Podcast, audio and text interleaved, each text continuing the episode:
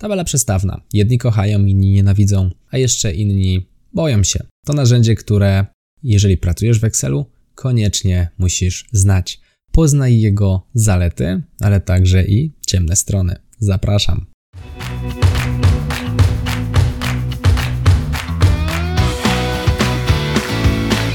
Chcesz przenieść swoją karierę na wyższy poziom?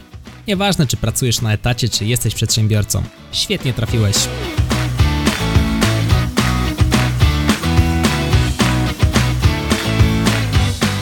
Nazywam się Michał Kowalczyk i witam Cię w Excellent Work Podcast. Tabele przestawne. Zalety tego narzędzia. Przede wszystkim świetnie nadają się do podręcznych kalkulacji. Praca w tabelach przestawnych polega na przeciąganiu poszczególnych kolumn do odpowiednich pól w tabeli, no i w ten oto sposób tworzy nam się zestawienie. A więc będą nam potrzebne jakieś dane źródłowe i o tych danych źródłowych porozmawiamy nieco więcej w części poświęconej wadom. Przede wszystkim dużym plusem tego narzędzia, oprócz podręczności, jest również elastyczność. Bo żeby zmienić kąt patrzenia na dane, wystarczy, że przeciągniesz odpowiednie nagłówki kolumn w inne miejsce, na przykład z kolumn do wierszy. Dosłownie w ułamku sekundy wygląd Twojej tabeli przestawnej się zmieni. Gdybyś chciał wykonywać analizę przy użyciu tradycyjnych formuł, zmiana kąta patrzenia na dane, zmiana sposobu grupowania, czy po datach, czy po wartościach, czy kategoryzacji, takie zmiany byłyby nieco bardziej czasochłonne, trzeba by było odbudować nowe formuły albo zmieniać ich składnie. W przypadku tabeli przestawnych jest tutaj zdecydowanie dużym plusem właśnie to, że w zasadzie przeciągasz sobie po prostu nazwy kolumn w odpowiednie miejsce, no i analiza rysuje się na Twoich oczach. Tabele przestawne nie obciążają komputera tak bardzo jak formuły. W przypadku, gdy pracujesz na dużych zestawach danych, mam tutaj na myśli zestawy 50, 100 tysięcy wierszy i wyżej. Będzie to oczywiście zależało od sprzętu, którym dysponujesz. Już zaczyna się w Excelu czuć wagę tychże plików, a więc analiza przy użyciu formuł będzie powodowała dłuższe przeliczenia, będzie powodowała częstsze zacinanie się pliku. W przypadku tabeli przestawnych takie rzeczy mają miejsce zdecydowanie rzadziej i ten próg analizy dużej liczby danych jest ustawiony zdecydowanie wyżej. Jeżeli mówimy o komputerze z pewnymi parametrami, przy użyciu tabeli przestawnej po prostu będziesz w stanie na tym samym komputerze zanalizować więcej danych niż przy użyciu formuł, bo tabele przestawne aż tak bardzo nie obciążają komputera, aż tak bardzo nie konsumują jego zasobów. Tabela przestawna stanowi świetne źródło dla tak zwanych wykresów przestawnych i wykresy przestawne to kolejna fajna i sprytna rzecz, która została dodana do Excela. Mianowicie na wykresach przestawnych możesz się filtrować. I to w jaki sposób filtrujesz się na wykresie, automatycznie zostaje też przełożone na tabelę przestawną. A więc w przypadku tradycyjnego filtra, tradycyjnego wykresu, filtrowanie na wykresie nie jest możliwe, natomiast w przypadku wykresu przestawnego, czyli takiego wykresu, którego źródłem jest tabela przestawna, możemy dane na wykresie filtrować. Załóżmy, że mamy 10 kategorii zaprezentowanych na wykresie, interesuje nas porównanie trzech. Wystarczy zatem, że na wykresie wybierzemy filtr lub w tabeli przestawnej wybierzemy filtr, zaznaczymy trzy interesujące nas kategorie i właśnie te zobaczymy w wykresie przestawnym. Wykres przestawny w połączeniu z tabelą przestawną przy użyciu tzw. Tak fragmentatora może utworzyć dashboard. Dashboard to taki nieco bardziej złożony raport, w którego skład może wchodzić kilka tabeli przestawnych, a także wykresy przestawne. W taki sposób możesz stworzyć sobie w jednym arkuszu wszystkie metryki, które regularnie sprawdzasz w swojej roli, w swojej pracy, na swoim stanowisku i wystarczy, że będziesz wklejał nowe dane źródłowe, nowy zrzut z systemu, który zazwyczaj schodzi w tej samej kolejności, jeżeli chodzi o kolumny, a następnie odświeżał sobie swoje tabele przestawne i wykresy przestawne, aby widzieć nową analizę. A więc przygotowujesz analizę raz, i potem jedyne co musisz zrobić to po prostu ją odświeżyć. Możesz to zrobić z paska w Excelu albo korzystając ze skrótu Ctrl F5, który pozwala nam odświeżyć wybraną tabelę przestawną lub Ctrl Alt F5, który odświeża wszystkie tabele przestawne. Jeżeli mówimy o nieco bardziej zaawansowanych wykorzystaniach tabel przestawnych, warto tutaj wspomnieć o polach obliczeniowych i elementach obliczeniowych. To są dodatkowe kolumny, które możemy utworzyć niejako w pamięci tabeli przestawnej, przy użyciu których możemy w tej tabeli wykonywać kalkulacje. Czyli mając na przykład cenę sprzedaży i mając na przykład liczbę sztuk sprzedanych, przy użyciu tabeli przestawnej bylibyśmy w stanie utworzyć sobie średnią cenę sprzedaży. Ta kolumna nie istniałaby w danych źródłowych, ale widniałaby w tabeli przestawnej. Ma to też swoją ciemną stronę, ponieważ zrozumienie pól obliczeniowych dla większości użytkowników tabel przestawnych jest dość trudnym tematem, No i w momencie, gdy pracujemy na plikach dzielonych, tutaj zdecydowaną wadą jest to, że ciężko jest zrozumieć logikę działania takich pól, jeżeli nie ma się pojęcia w ogóle, że można takie pola dodawać. A więc jest tutaj ta ciemna strona, której warto pamiętać. No i już na sam koniec wisienka na torcie, mianowicie Power Pivot, czyli taka silna tabela przestawna, możliwość analizowania danych z wielu arkuszy, z wielu źródeł, z wielu tabel, powoduje to możliwość właśnie połączenia ze sobą danych i wykonania jednej tabeli przestawnej, której źródłem jest tak zwany model danych, czyli połączone ze sobą pliki, połączone ze sobą tabele z różnych źródeł, co umożliwia po prostu analizę w jednym miejscu wielu źródeł danych jednocześnie. Warto się tematowi przyjrzeć, natomiast jest to temat już bardzo zaawansowany i mocno wiąże się z tematem Power BI, Power Business Intelligence, czyli osobnej aplikacji związanej z Excelem, natomiast w Excelu tradycyjnym również dodatek Power Pivot jest dostępny. Czyli tyle, jeżeli chodzi o zalety, podsumujmy sobie je. Jest to wbudowane narzędzie Excela i operujesz na nim w zasadzie przeciągając nagłówki. Świetnie nadaje się do podręcznych kalkulacji. Możesz patrzeć na dane pod różnymi kątami w bardzo szybki sposób, zmieniając ten kąt patrzenia poprzez przeciąganie kolumn. Nie obciążasz tak bardzo komputera jak formuły. Możesz tworzyć na podstawie tabeli przestawnych wykresy przestawne, a na tychże wykresach możesz się filtrować. Możesz tworzyć złożone raporty, tak zwane dashboardy. Analiza z wielu plików jest możliwa, możesz dodawać swoje własne kolumny obliczeniowe. No i w zasadzie to tyle, jeżeli chodzi o zalety. Co natomiast w kwestii VAT? Przede wszystkim trzeba mieć dane źródłowe w układzie tabelarycznym, czyli zależy nam na tym, aby w naszych wierszach znajdowały się kolejne wpisy, no i złapmy się na przykład zamówienia. Zależy nam na tym, aby w jednym wierszu widniała informacja o jednej pozycji, która znajduje się na zamówieniu, a w kolejnych kolumnach właściwości tejże pozycji, czyli przykład data dostawy, wartość dostawy, jaki produkt został zamówiony w tej konkretnej pozycji. Mając tak skonstruowaną tabelę, zdecydowanie łatwo nam się ją analizuje przy użyciu tabeli przestawnej. Jeżeli natomiast te dane nie są ułożone w układzie tabelarycznym, musimy poświęcić pewien czas na to, aby te dane dostosować.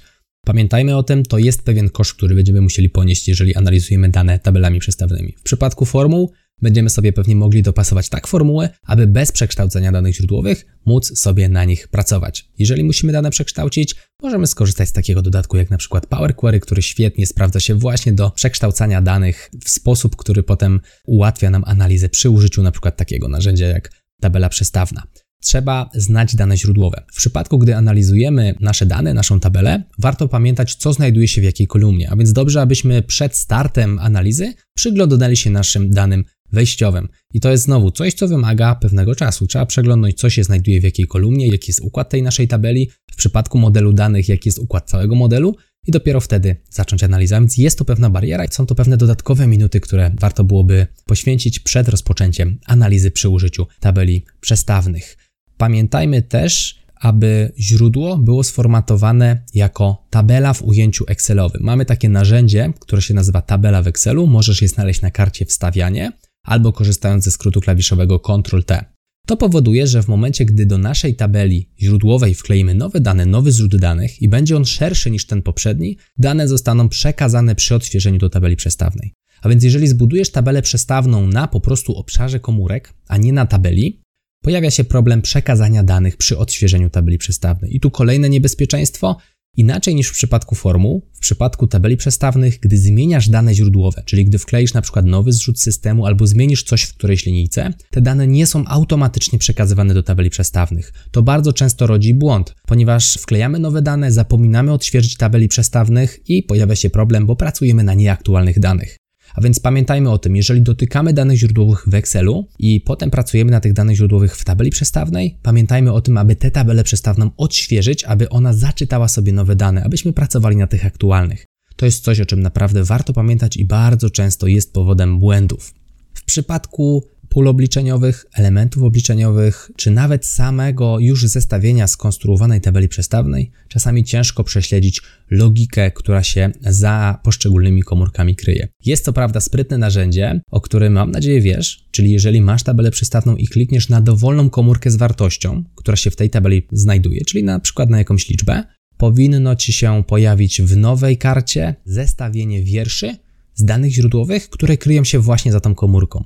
Natomiast to nie jest cała logika. Po prostu widzisz, jakie dane źródłowe kryją się za wartością, która znajduje się w tej konkretnej komórce tabeli przestawnej. A więc dwuklik na komórkę i masz już taką informację. Natomiast jeżeli masz pole obliczeniowe, jeżeli masz element obliczeniowy, tutaj ta kombinacja jest nieco większa. A więc jest pewne ryzyko, że jeżeli ktoś nie zna tabeli przestawnych albo nie wie o istnieniu czegoś takiego jak na przykład pole obliczeniowe czy element obliczeniowy, może mieć problem ze śledzeniem tego, co tam w tej tabeli przestawnej się dzieje i skąd wynikają dane. Dobrą praktyką w takiej sytuacji będzie po prostu wstawienie arkusza instrukcja, no i tam zrobienie takiej małej karty z dokumentacją informującą, jaka jest logika działania tabeli przestawnej, które dane wynikają skąd, dlaczego układ jest taki, a nie inny.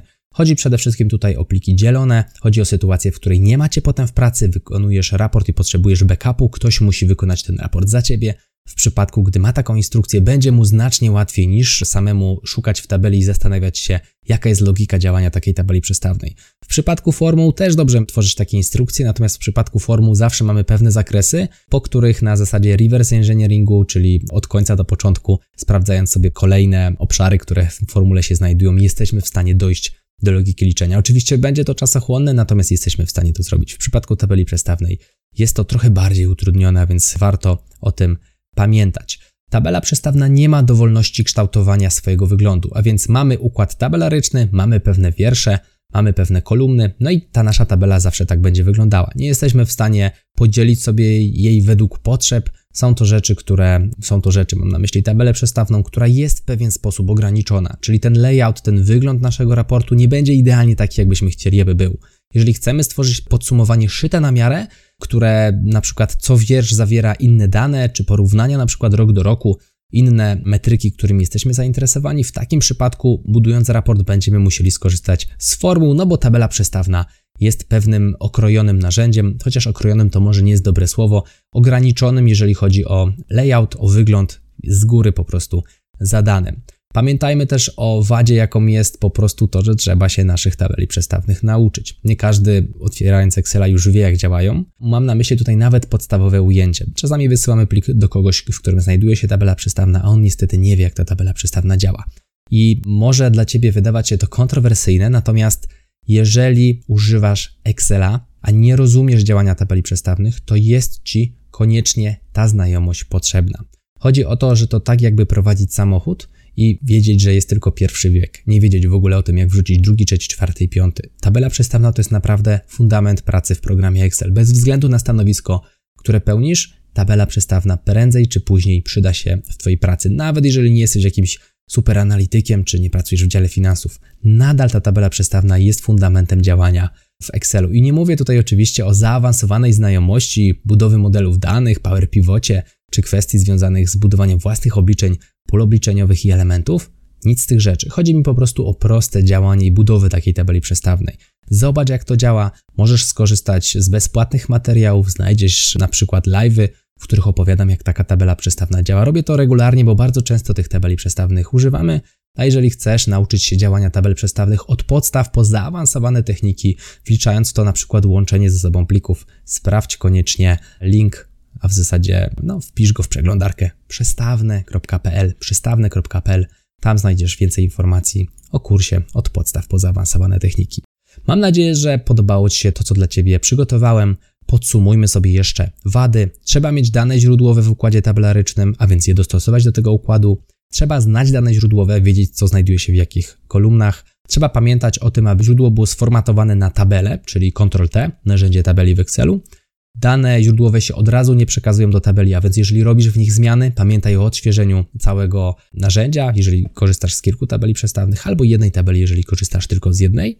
Trudniej będzie prześledzić logikę obliczeń w tabeli niż w formułach. Jest pewne ograniczenie, jeżeli chodzi o wygląd Twojego raportu, a więc pamiętaj o tym, że layout będzie ograniczony. No i trzeba się nauczyć tabeli przestawnych, chociaż w tym podstawowym ujęciu aby móc na nich pracować. Jest jeszcze jedna wada, o której warto wspomnieć. Jeżeli pracujesz z klientami i wysyłasz im pliki, w których znajdują się tabele przestawne, jest pewne prawdopodobieństwo, że klient nie będzie mógł otworzyć pliku z tabelą przestawną, jeżeli nie ma programu Microsoft Excel. Być może korzysta z jakichś darmowych rozwiązań, czasami ten plik da się otworzyć, ale nie da się na nim pracować, a czasami w ogóle taki klient, taka osoba nie będzie w stanie otworzyć Excela z tabelą przestawną, a więc to też jest pewne zagrożenie, które warto rozważyć. Tymczasem dziękuję Ci serdecznie za dzisiaj. Jeszcze raz przypomnę, jeżeli chcesz nauczyć się tabel przestawnych, sprawdź koniecznie przestawny.pl. Mówił dla Ciebie Michał Kowalczyk. Do zobaczenia i do usłyszenia w kolejnym odcinku. Trzymaj się, hej!